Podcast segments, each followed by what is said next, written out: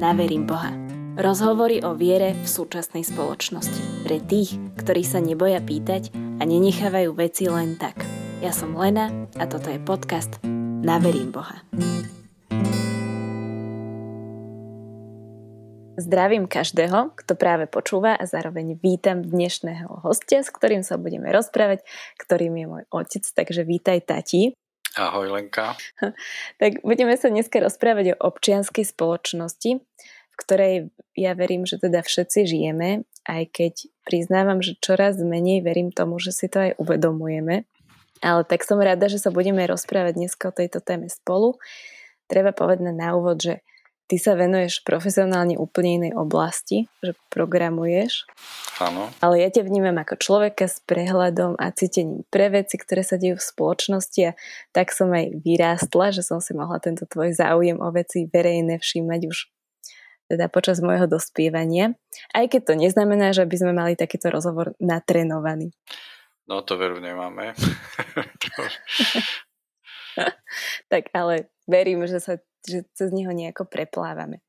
Tak keď hovoríme o občianskej spoločnosti, by sme sa chceli zamyslieť, že či to teda nie je náhodou len nejaká utopistická myšlienka, tak si skúsme povedať, že čo tento pojem vlastne znamená. No, tak ak sa pýtaš na môj názor, tak ja si myslím, že občianska spoločnosť nie je utopia, je to realita, ktorú žijeme, ktorú sa pokúšame žiť čo najlepšie. Nevždy nám to vychádza, ale rozhodne sa nevzdávame alebo nerezignujeme na to dosiahnuť ten pomyselný ideál občianskej spoločnosti. Mm-hmm. Čo to slovo občianska znamená pre nás primárne? Pre mňa občianska spoločnosť je tou spoločnosťou, kde jednotlivci sú teda občanmi tej spoločnosti, sú si rovní v zmysle slobôd individuálnych, v zmysle práv jednotlivcov, v zmysle zodpovednosti. Keď to tak zjednodušene poviem, môže tam byť nejaké tie nuancy, ale proste tie slobody jednotlivca a práva jednotlivca, zodpovednosti jednotlivca sú prítomné, sú akoby univerzálne platné, to znamená, že platia pre každého občana, nemusí sa o ne zaslúžiť, aby ich mal, sú rešpektované ostatnými občanmi tej spoločnosti, u každého, bez výnimky, a samozrejme títo občania, pokiaľ sú teda členmi tej istej spoločnosti, tak zdieľajú rôzne spoločné práva, spoločné zodpovednosti voči celku. Mm-hmm. Tá spoločnosť, v ktorej žijeme, pozostáva z rôznych ľudí, a teda aj ľudí s rôznym presvedčením, s rôznym svetonázorom, s rôznym pohľadom na veci. Ako potom žiť v tej občianskej spoločnosti? Tá otázka je úplne cielí. To, čo sme doteraz si povedali, bola taká teoreticky znejúca časť, aj keď nám to trvalo v histórii, keď sme sa ku nej prepracovali. Ale chvála Bohu, už sme si to objasnili. Takže ako to prakticky žiť? No, myslím, že žiť sa to dá buď tak, že rezignujeme akoby na tú rôznorodosť, hej? Lebo tie rôznosti iné, než je tá moja vlastná, tak sa mi zdajú nepochopiteľné alebo obťažujúce, a tým, že na ne rezignujem, tak pochopiteľne budem venovať úsilie iba tomu nejakému môjmu nazeraniu a pokúsim sa akoby tie rušivé minimálne ignorovať, prípadne ich dokonca, aby ma nerušili, tak aj aktívne nejako tlmiť.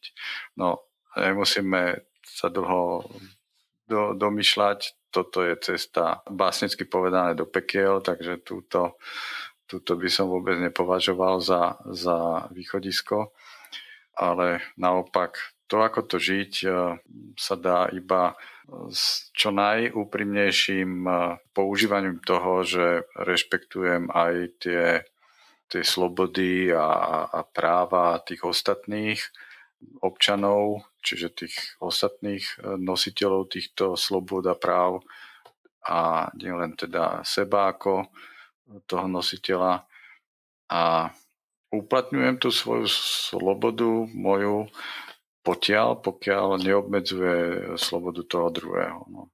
Ako v súčasnosti cítiť takú kritiku na kresťanov, že oni sa nevedia pozrieť na vec inej strany. Ako keby sa snažili presadiť svoj pohľad u všetkých. Myslíš si, že sa vedia kresťania pozrieť aj na vec inej strany?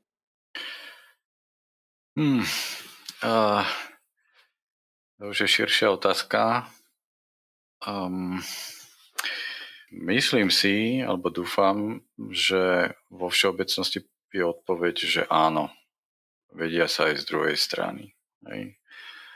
Otázne je, či to, u koho to platí, u koho to neplatí a či ten, u koho to neplatí, nemá náhodou momentálne väčšie slovo v spoločnosti ako tí, ktorí sa dokážu pozrieť z druhej strany. No.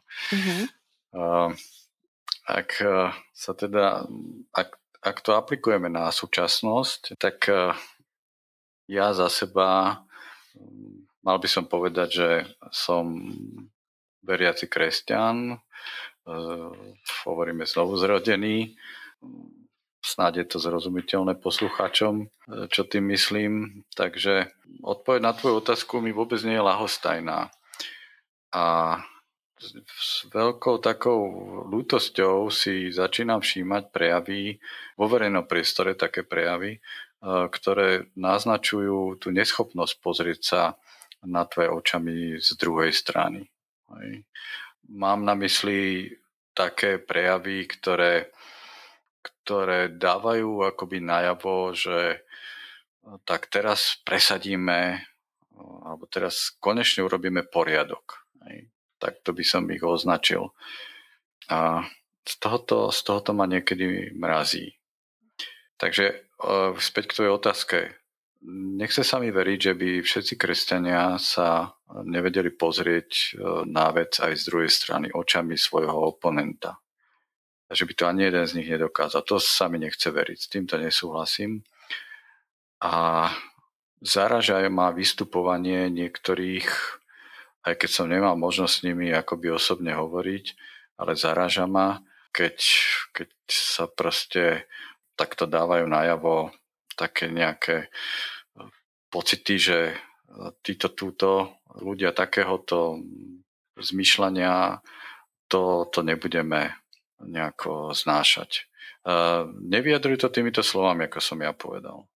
Ale napríklad nedávne odmietnutie tej verejnej ochrankyne práv v jej správy, odmietnutie, teda nevzatie na vedomie, tak to sa mi teda vôbec nepáčilo. Keď som následne počúval rozhovor s Richardom Vašečkom, kde proste hovoril, že čo ho ako ruší na tej správe a v čom ju považuje za slušne povedané nevyváženú, tak som teda z toho vôbec nerozumel, aký bol dôvod a keď zoberiem aj kontext, v akom sa pri tom hlasovaní o tej správe, ten kontext, že s kým proste bol zajedno pri jej neprijatí alebo nevzati na vedomie, tak som skôr čakal, že bude brať nohy na plece a utekať z takého hľúčiku ľudí, ktorí ju nechcú vziať na vedomie, len aby s nimi nemal nič spoločné. No. A on to teda akože bez hanby odmietol. Nerozumiem tomu. Znepokojujú ma takéto prejavy, nepáčia sa mi. No, mohol by som pokračovať s ďalšími, ale nemyslím si, že sa pýtaš na to. Tá otázka bola teda, že či kresťania sa vedia pozrieť z druhej strany. Ja verím, že sa vedia, ale ak predpokladajú, že ich zástupcovia, ak si o zástupcoch alebo poslancoch niektorých v parlamente ich považujú za kresťanov a na nich sa pozerajú alebo na nich by chceli ukázať, či sa vedia pozrieť na to z druhej strany, tak si myslím, že aspoň s niektorými by to bolo otázne, či sa vedia. No, ja sa stretávam často aj s takým pohľadom alebo s takým cítením ľudí, ktorí sa na kresťanov pozerajú, že sa cítia viazaní bojovať za nejakú hodnotu, ktorú oni vyznávajú, ktoré si myslia, že by vlastne pre všetkých bola dobrá, aj keď teda tí ostatní si to nemusia myslieť. Mm-hmm. Vtedy to naráža vlastne práve na túto schopnosť pozrieť sa na veci z druhej strany, keď si myslí, že ten druhý sa síce na vec pozerá inak, ale aj tak mu bude dobre, kebyže žije podľa mňa. Mm-hmm. Áno, domnívam sa, že častokrát máme kresťania taký pocit, že sme akoby majiteľmi nejakej väčšej pravdy a že ju teda potrebujeme okolitému svetu nejako priniesť, predložiť v dúfaní, že ten okolitý svet ju príjme. A potiaľ to by to bolo ešte celkom dobré. Ak na to začneme používať politické prostriedky v krajine, ktorá sa riadi nejakou sústavou zákonov a tá je sekulárna, tak tu už začína niečo byť horúcejšie. Nemusí to hneď znamenať ako katastrofu. Záleží na tom, aké postupy a proste aké kroky sa volia. Či sú dostatočne zrozumiteľné pre všetkých, nielen pre kresťanov. To je ako úplne jedna z prvých požiadaviek na takéto nejaké konanie. A kam sa chceme proste týmto spôsobom dostať. A argumentovať si myslím, že v tej politike sa nedá akoby kresťanskými ideálmi alebo kresťanskou nejakou vierovkou proste týmto zdôvodňovať nejakú politiku.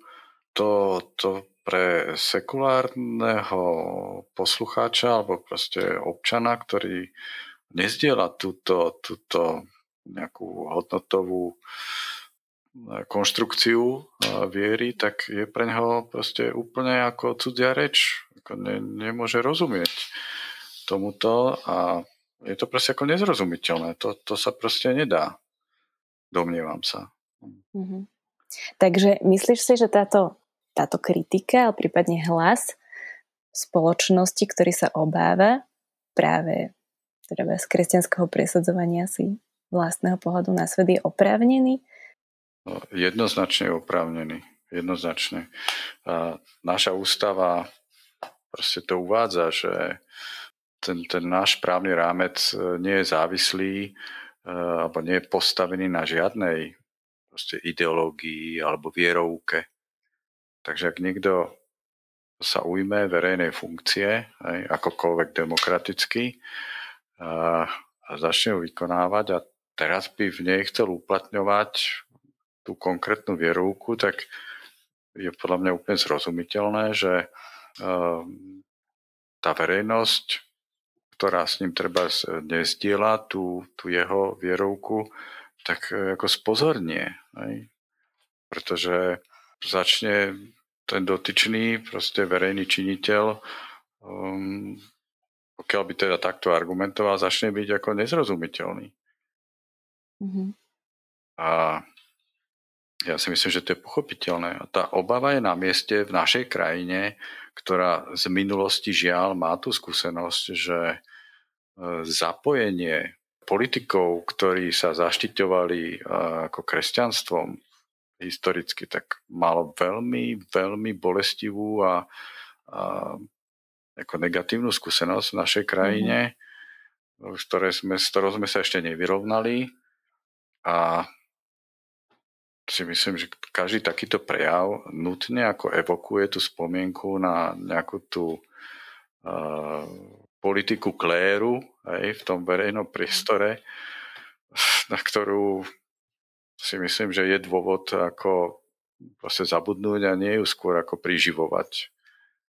Tým nechcem povedať, že viera každého jednotlivca, ak ju teda má, by mala byť skrytá alebo také niečo, ale je to jeho akoby osobnostná vlastnosť. Nie je to jeho politická výbava. Mm-hmm. Takže v tej politike by som si cenil skôr jeho zručnosti a kompetencie pre tú jeho rolu, aj, pre ktorú sa rozhodol. A tie by som, môže byť pre mňa, ale aj nemusí, vedomosť, že je to, úprimne veriaci kresťan, môže byť pre mňa táto vedomosť niečím posilňujúcim moju dôveru alebo nádej, že sa v nejakých záťažových situáciách proste nebude prikláňať k nejakému osobnému prospechu. Môže to byť, ale určite to nemôžeme od každého občana proste očakávať, že bude pre ňoho táto informácia nejakým dôvodom pre zvýšenú dôveru. Mm-hmm. Naopak. Ak musíme počítať s tým, že ak mal niekde v minulosti zlú skúsenosť, tak to pre neho nebude motivom k väčšej dôvere, alebo môže to byť tak, že to bude neutrálne, prípadne až to bude motivom k nedôvere. Uh-huh. Ak teda nejde o náboženské presvedčenie primárne, tak z čoho môžu vychádzať moje očakávania ako voliča od politika na určitom postiere? Podľa čoho si ich múdre vytvárať, alebo podľa čoho si ich ty vytváraš? Ja si ich vytváram podľa toho, čo v jeho vystupovaní proste prevažuje. V prvom rade, či je to človek, ktorý jednak prehľadne dokáže vyjadriť otázniky tej oblasti, o ktorej hovorí, či dokáže prizvať alebo pritiahnuť odborné hlasy k týmto otáznikom, akoby zapojiť ich do tých riešení. A to teraz hovorím také, čo považujem za plusové, čo si všímam a považujem ich za kompetenciu. Že toto ten človek vie. A ako náhle koná, som povedal akoby opačne, že skôr rozdeľuje tým svojim postojom, alebo dokonca, že je aj on osobne nositeľom nápadne proste tých riešení, tých odpovedí, alebo dokonca takým tým upokojovateľom, že áno, toto vyrieším, tak tam som naopak hneď ako veľmi opatrný, alebo zvýšené také tie signálky sa ozvú, že aha, pozor, buď to je prezentátor seba, ale na toto treba dať pozor, lebo mu ide viacej o seba prezentáciu, než o ten prínos spoločný alebo zdieľaný, alebo dokonca keď rozdielujú tie jeho postoje, myslím tak akože polarizujú, hej? Tak toto je mi mínus. Forma ako to robí. Mm-hmm. Ako príklad by som povedal jeden, ktorý podľa mňa náš momentálne vyčerpávajúco vysvetľuje. To je príklad našej súčasnej prezidentky pani Čaputovej, a tá proste spôsob, akým ona odpovedá na otázky, je presne ten, ktorý by som povedal, že v jej odpovediach je aj tá podstata, aj spomenutá ako otáznik, a neakcentuje tú polarizáciu, naopak prizýva v tých svojich odpovediach, akoby obracia sa na tie časti našej spoločnosti, ktoré by k tomu mohli nejako prispieť, a takým pozývajúcim spôsobom, že im vyjadruje dôveru, že toto by mohli počiarkne význam toho, že by sa zapojili, a celé to hovorí kultivovanie. No, napriek tomu sa ale stretávame celkom často s takým názorom, že Kresťania jednoducho sa veľmi potešia, keď v politike sa objaví nejaký kresťan a ako keby to bolo to hlavné, čomu sa potešia. Čo je to vlastne za cieľ kresťan v politike a akým spôsobom sa to stane, že sa pozerám primárne iba na vierovyznanie určitého človeka? Vieš, ja si myslím, že za týmto je niečo také prílišne optimistické, možno až naivné, neviem povedať, či to slovo naivné nebude až prehnané, ale proste príliš optimistické a nepostavené na nejakých naozaj platných náväznostiach. S tým, čo sa stretávam ja, keď niekto povie, že proste je rád, že ten kresťan, táto kresťanka je niekde v tom verejnom priestore aktívna.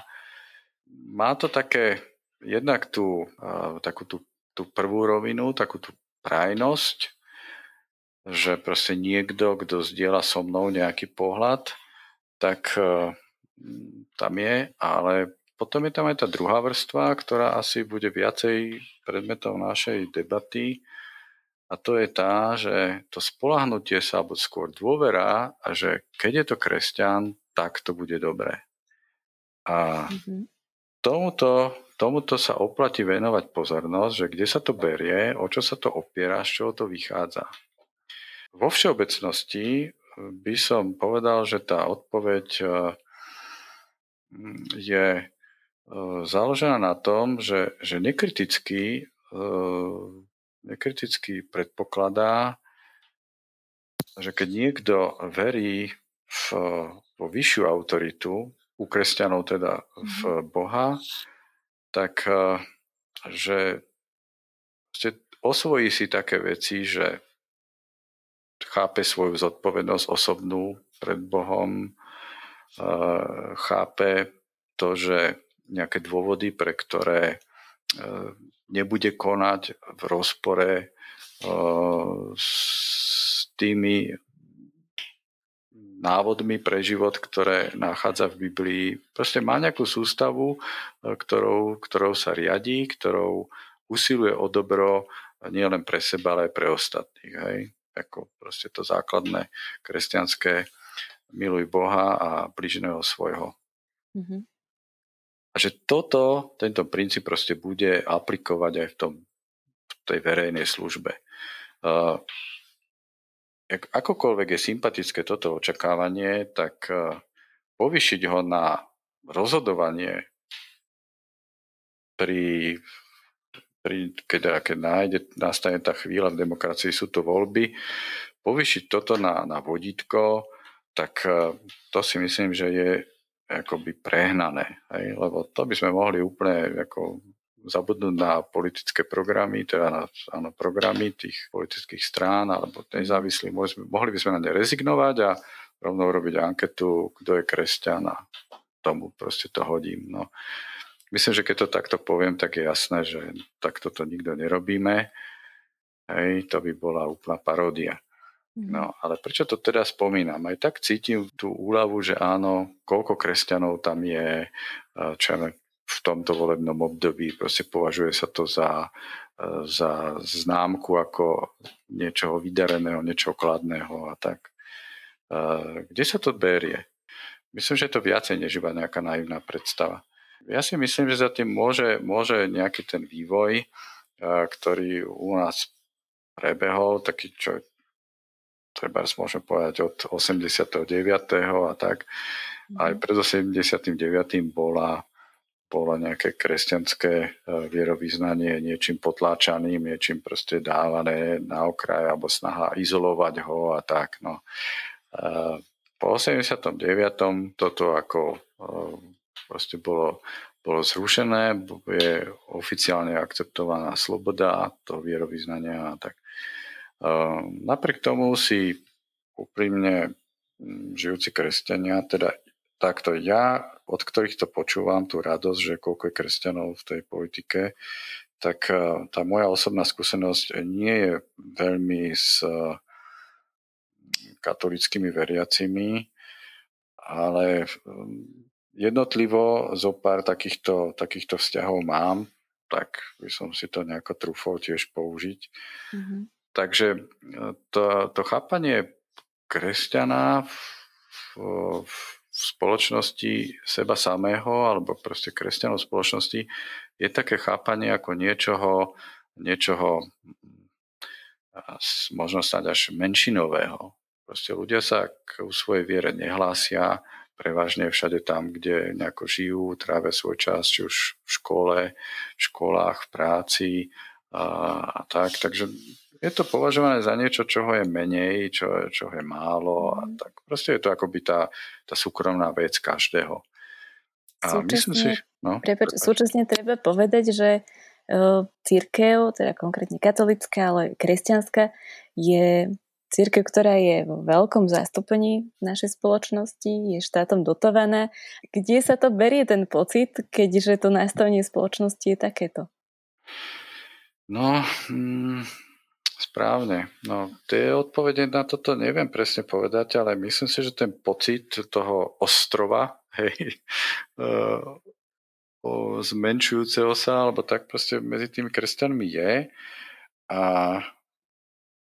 mali ten pocit, že tým, že sa dianie v tej spoločnosti je určované aj politikou a ovplyvňované teda politikou, tak... na ich nejaké chápanie, videnia alebo preferencie, tie sa nenaplňajú a je to z toho dôvodu, že proste nemajú účasť na tom verejnom politickom živote. No a za posledných takých 20 rokov dochádzalo k tomu, že sa častejšie začalo spomínať, že veď aj kresťania by sa mohli zapojiť do toho verejného života, do verejnej politiky, a mohli by byť prínosom. Najprv to znelo tak trošku akoby bizárne, že no to sa predstavne nepodarí. Tá politika používa postupy a metódy, ktoré kresťania neradí a tak. Ale postupne sa taká nečakaná príležitosť otvorila. Myslím teraz tú politickú stranu OĽANO, ktoré vytvorilo takýto výťah do politiky a tí kresťania sa v tom verejnom priestore ocitli. Aj s týmito svojimi predstavami, že sme proste na ústupe a myslím, že ten pohľad, že moc v spoločnosti je tu takto, na dosah ruky, im niekedy akoby, aspoň mne sa to teraz tak javí, akoby zaslepovala oči. A ten náznak toho Richarda Vašečku, že by teraz v tomto zložení parlamentu sa mohlo podariť teda úplný zákaz potratov a s tým, že na otázku však ale ústavný súd, ústava toto predsa garantuje, tak ústavný súd predsa tak to rozhodol v minulosti, tak jeho názor je, že teraz by ústavný súd mohol rozhodnúť inak. Tak toto mi tak pripadá, že teraz sa zrazu akoby zablislo, že áno, môžu sa podariť veci, môžu sa udiať veci, ktoré predtým možné neboli. A toto akoby zaslepuje zrak. Zaslepuje zrak, myslím, ako smerom k tým oponentom, že však aj oni sú rovnakí nositelia slobôd a práv ako ja a pokiaľ sa chcem pokúsiť o zásadnú zmenu, tak ja si ju potrebujem s nimi vydiskutovať. No a na toto sa mi zdá, že za týchto 50 dní súčasnej vlády, že na toto vysvetľovanie si a výmeny názorov, že na toto krývame.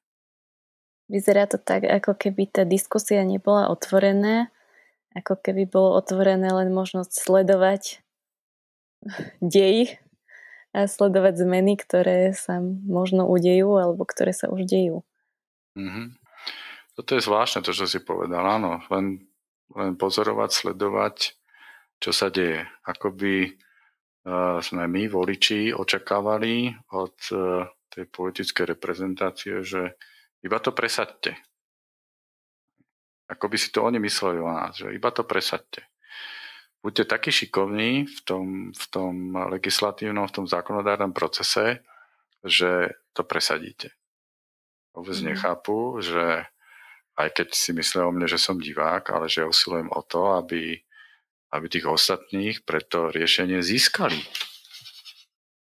A nie, že ich akoby politicky vyšachovali nejakou šikovnou schopnosťou. Toto ja od nich vôbec ako neočakávam. Teda, aby som sa priznal, tak ja som túto politickú reprezentáciu, myslím, ako OĽANO nevolil práve pre obavy z tohoto, pre mňa teda akože podivného chápania úlohy kresťanov v politike. Tak... Ale hovorím to, tým, že sa považujem za kresťana, tak to hovorím, že očakával by som od každého politika v tej koalícii, že bude sa usilovať presadzovať tie potrebné kroky tak, že to bude zrozumiteľné a že to bude zohľadňovať aj pohľad druhej strany a že nebudem spochybňovať tie individuálne práva ostatných. No a toto sa nenaplňa tak dobre, ako by sa mohlo. Je to vôbec udržateľné myšlienka, že keď trebárs nejaká vládna zostava presadí určitý súbor opatrení na základe svojho nejakého presvedčenia a nebude prihliadať na žiadny iný názor, lebo volebné obdobia sa striedajú, bude sa tak diať vždycky, nebude to, že vždycky sa budeme posúvať ako na kyvadle z jednej strany na druhú a môžeme očakávať ako občania, že sa bude prihľadať na moje presvedčenie, aj keď nebude väčšinového rázu, aj keď budem mať trebárs menšinový názor a pri moci bude niekto, kto má iný pohľad na svet. No práve tým, že ja nerešpektujem tých ostatných pri tom mojom výkone politiky, keď ja nesiem tú vládnu alebo koaličnú politiku, práve keď na toto neprihliadam, tak legitimujem tých budúcich, ktorí to budú robiť podobne. Že na to proste tiež prihliadať nebudú. Kdežto, keby som to robil s tým, že budem zohľadňovať aj názory oponentov a nebudem chcieť presadiť iba počtom hlasov tie svoje riešenia, tak môžem potom dúfať, že niekedy neskôr pri inej skladbe tej vrcholovej politiky, že sa bude jednať podobne slušne. A zároveň, pokiaľ by sa nejednalo slušne, čo sa tiež reálne deje, tak môžem na to poukázať, že proste toto je spôsob, ktorý je nežiaducí, nepriateľný. Lebo si tak zavaríme na ťažké časy. Alebo môžeme si zavariť na ťažké časy. Áno. Zakladáme si našlapné míny, ktoré niekto druhý už bude mať akoby hotové. A ja budem mať proste vzor. Takto môžem jednať, takto si to môžem presadiť. Ja si myslím, že tých 12 rokov Smeru doteraz bolo presne o tom, že si to tá hlasujúca mašinéria presadí. Veď preto tam mali vždy toho, čo im ukazoval, ako majú hlasovať. Aj to tá pani Lašáková, dnešná súdkyňa ústavného súdu a podobne. No. Toto ale predsa sme nechceli. Veď tá spoločenská objednávka, ktorá vlastne vyjadrila túto požiadavku, vyjadrila po výsledku týchto volieb, tak tá proste chce, ako som to ja chápal a stále chápem, chce práve sa rozlúčiť s týmito praktikami, ktoré tu smeráci trebárs v tom parlamente predvádzali. Ja hovorím o iných oblastiach, ktoré predvádzali, ale myslím, tá parlamentná kultúra. Tu proste sme odmietli vo voľbách. My nechceme takúto spupnú a presadzujúca počtom hlasov. Ty si to už trošku spomenul, že aj my ľudia občania, ako voliči sa podieľame, chtiac, nechtiac, na tom verejnom živote, na tom, aká krajina, ako naša krajina bude vyzerať. A že trošku chýba aj tá diskusia rôznych pohľadov. Čo si ty myslíš, ako k nej môžeme prispievať? Môžeme k nej prispievať rôznymi formami. Osobne a aj podporou niečoho, čo ide týmto smerom. Osobne napríklad v kontakte s našim okolím, s ľuďmi, s ktorými zdieľame životný priestor. A síce tak, že budeme mať záujem o ich pohľady na teda konkrétne veci, konkrétne dianie. To vytvára určitú kultúru jednania medzi nami, jednotlivcami. Toto môžeme, pokiaľ to takto robíme, tak keď dojde na niečo z toho verejného života, tak môžeme sa na to pozrieť. Takže áno, toto je teda forma úplne iná. A bude to legitímne, lebo sami používame tú zdieľanú, tú, kde proste každý ten účastník má proste právo na názor, ktorý je rešpektovaný, ktorý nie je vyhodený akoby do koša hneď a podobne. Každý ten jednotlivec chápe tých ostatných s potrebným rešpektom a s potrebnou akoby veľkorysosťou a nie iba tak, že súhlasíš so mnou alebo si proti mne. A potom môžeme si všímať, komu sa darí to takýmto spôsobom robiť, lebo v reáli nie sme všetci rovnakí, niekomu sa to darí viac, niekomu menej. A tomu, komu sa to darí, tak toho môžeme podporiť.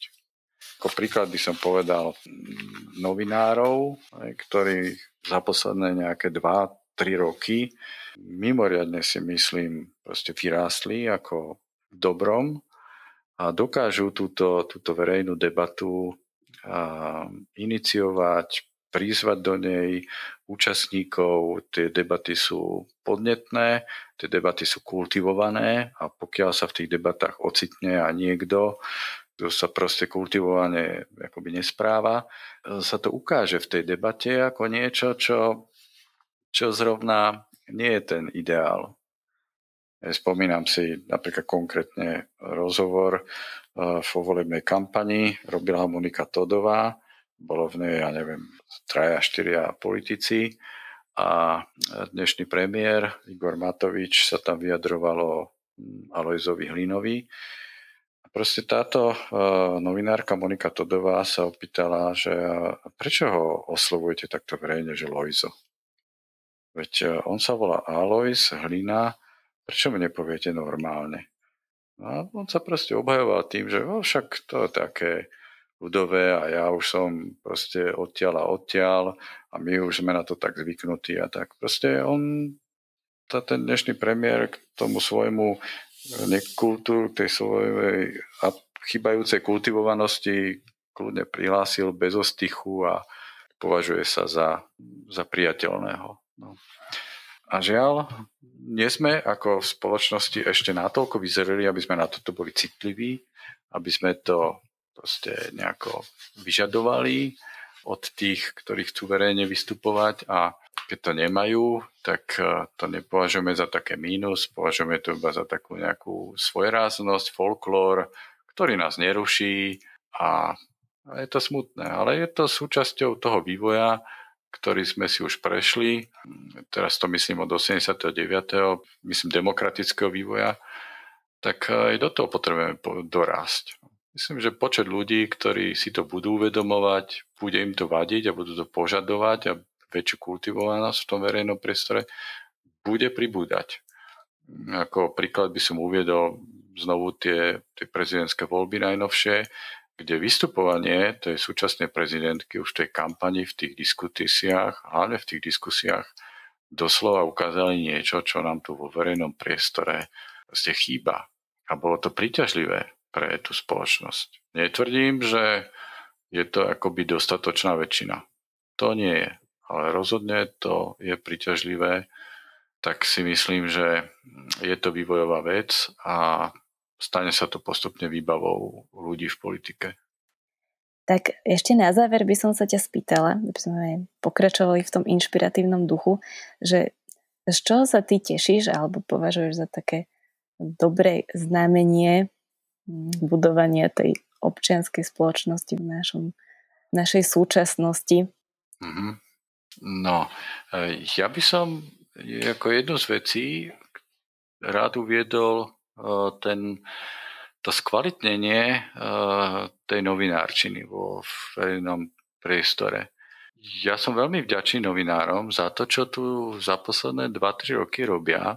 Naozaj je to niečo nevídané v našej histórii. Tá kvalita toho, čo dokážu proste tej verejnosti predložiť, tie možnosti, ktoré z toho vyplývajú, si myslím, že sú pre nás ako super prínosom.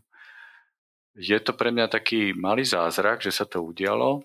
Tá žurnalistika vyzerala všeliako a teraz je proste si z čo vyberať. Je čo čítať akoby, ale nielen pre trávenie času, ale proste získavanie obrazu, pochopenie hĺbších súvislostí.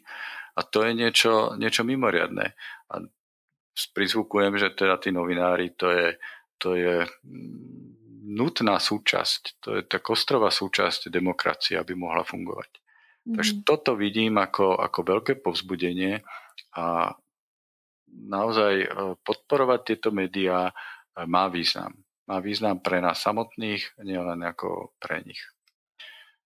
Čo ma ešte teší, alebo čo považujem za povzbudenie v tom vývoji. Máme na Slovensku už druhýkrát po sebe prezidenta, ktorý sa vymýka tej bežnej politickej kultúre, ako myslím, presahuje ju. A to je výnimočné v našej krajine. To je proste zlepšenie a blízkanie sa na dobré časy, obrazne povedané. Máme 30 rokov toho demokratického vývoja. Zavedené demokracie majú za sebou mnoho generácií, kým sa dostanú do stavu, že vedia viesť spoločnú debatu. A napriek tomu aj im sa stane vplyvom rôznych faktorov spoločenských, že tá ich schopnosť diskusie sa zrazu zúži, zrazu sa sploští a začne sa znovu uberať tým bipolárnym spôsobom. Ale verím tomu, že je to zase len prechodné, dokážeme tomu čeliť, ako náhle si to uvedomíme a pochopíme, z čoho to vychádza, tak budeme vedieť sa aj s týmto vysporiadať. Proste demokracia je vývoj. Niečo podobné, jak sa hovorí, že čím starší kvások, tak tým kvalitnejšie sa z neho dá robiť chlieb. Tak aj táto demokracia potrebuje proste rásť a vyvíjať sa. My sme stále ešte v tých začiatkoch. Aj keď sme už na míle vzdialení tomu, čo to bolo v tých prvých rokoch. A k tým, že chápeme, ako sme sa zmenili, tak to je tiež určitý silný povzbudivý moment, že sme schopní zmeny. Nemusíme zostať takými, ako sme dneska.